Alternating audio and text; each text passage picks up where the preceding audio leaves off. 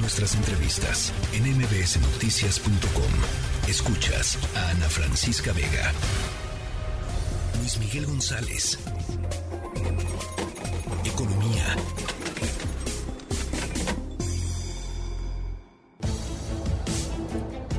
Saludo con mucho gusto en la línea telefónica a Luis Miguel González, director editorial del Economista. Luis Miguel, ¿cómo estás? Buenas tardes.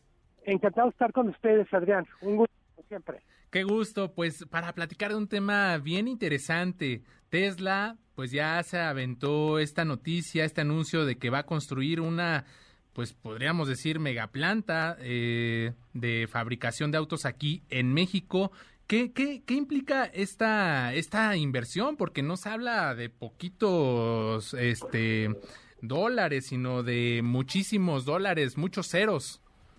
Eh, creo que lo primero es esperar el anuncio oficial, Adrián. Ajá.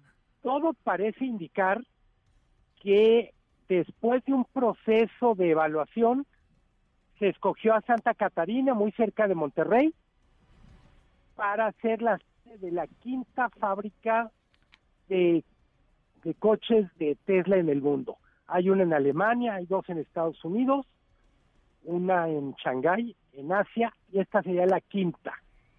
Eh, hay además otras dos plantas que producen componentes para auto, incluyendo baterías. Entonces, yo diría, lo primero es ser muy prudentes hasta no conocer el anuncio oficial. Dices tú, la cifra que se menciona tiene muchísimos ceros.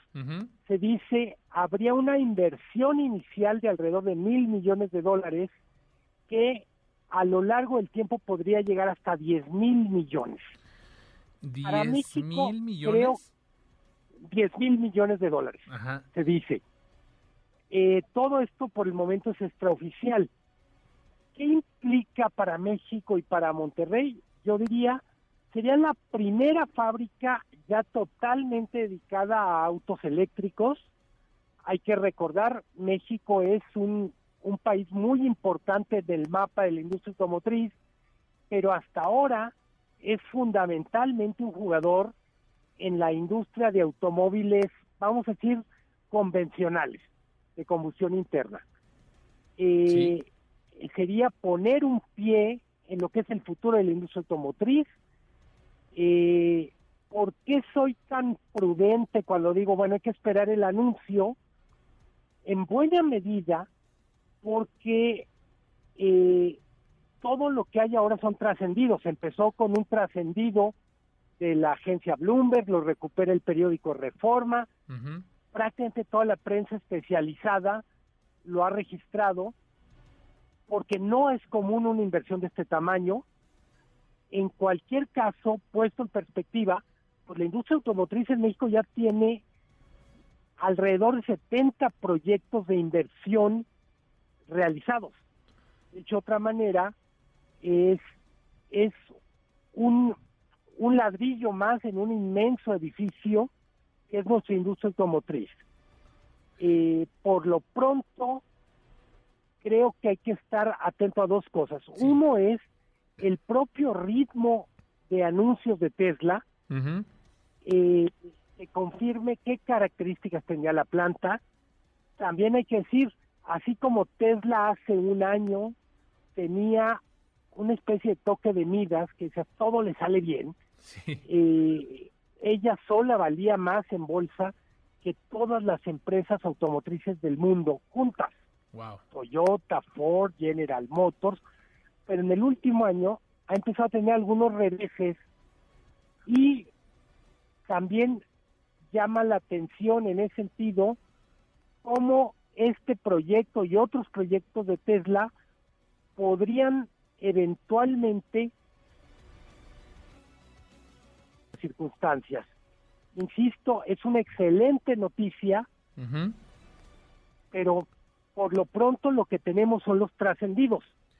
Eh, ¿Cuántos empleos podría generar en Monterrey o en Nuevo León? Es una de las grandes incógnitas ya son plantas muy automatizadas que trabajan mucho con robots. Sí. ¿Qué tipo de empleo? Eh, por supuesto, ¿cuántos proveedores de Tesla se moverían hacia la zona de Nuevo León o Coahuila para sumarse a esta inversión.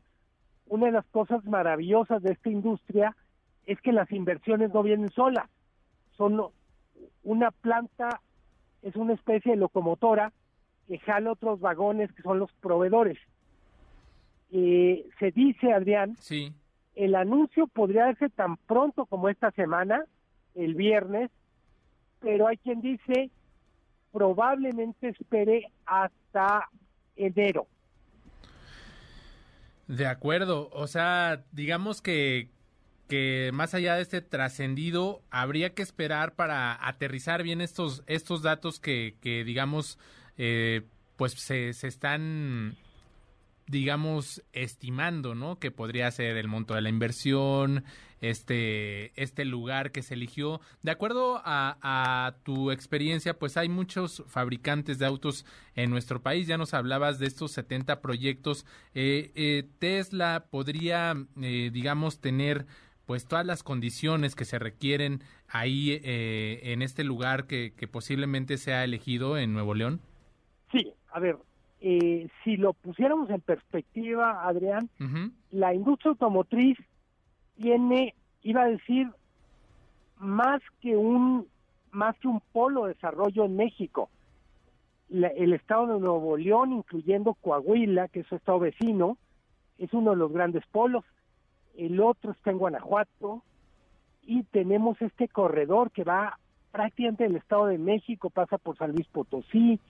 Entonces yo diría eh, cuando, cuando Tesla anuncia, mejor dicho, cuando trasciende que Tesla está poniendo muy en serio este proyecto en Nuevo León, yo diría hasta cierto punto es, es reforzar una cosa que ya sabemos, y es México es muy competitivo en industria automotriz, sí. es, es uno de los 10 mayores productores del mundo de coches, es uno de los 10 grandes exportadores, tiene además una industria de autopartes, tiene una calidad de mano de obra espectacular y probablemente la mejor relación entre calidad de mano de obra y recursos y costos que se puede tener.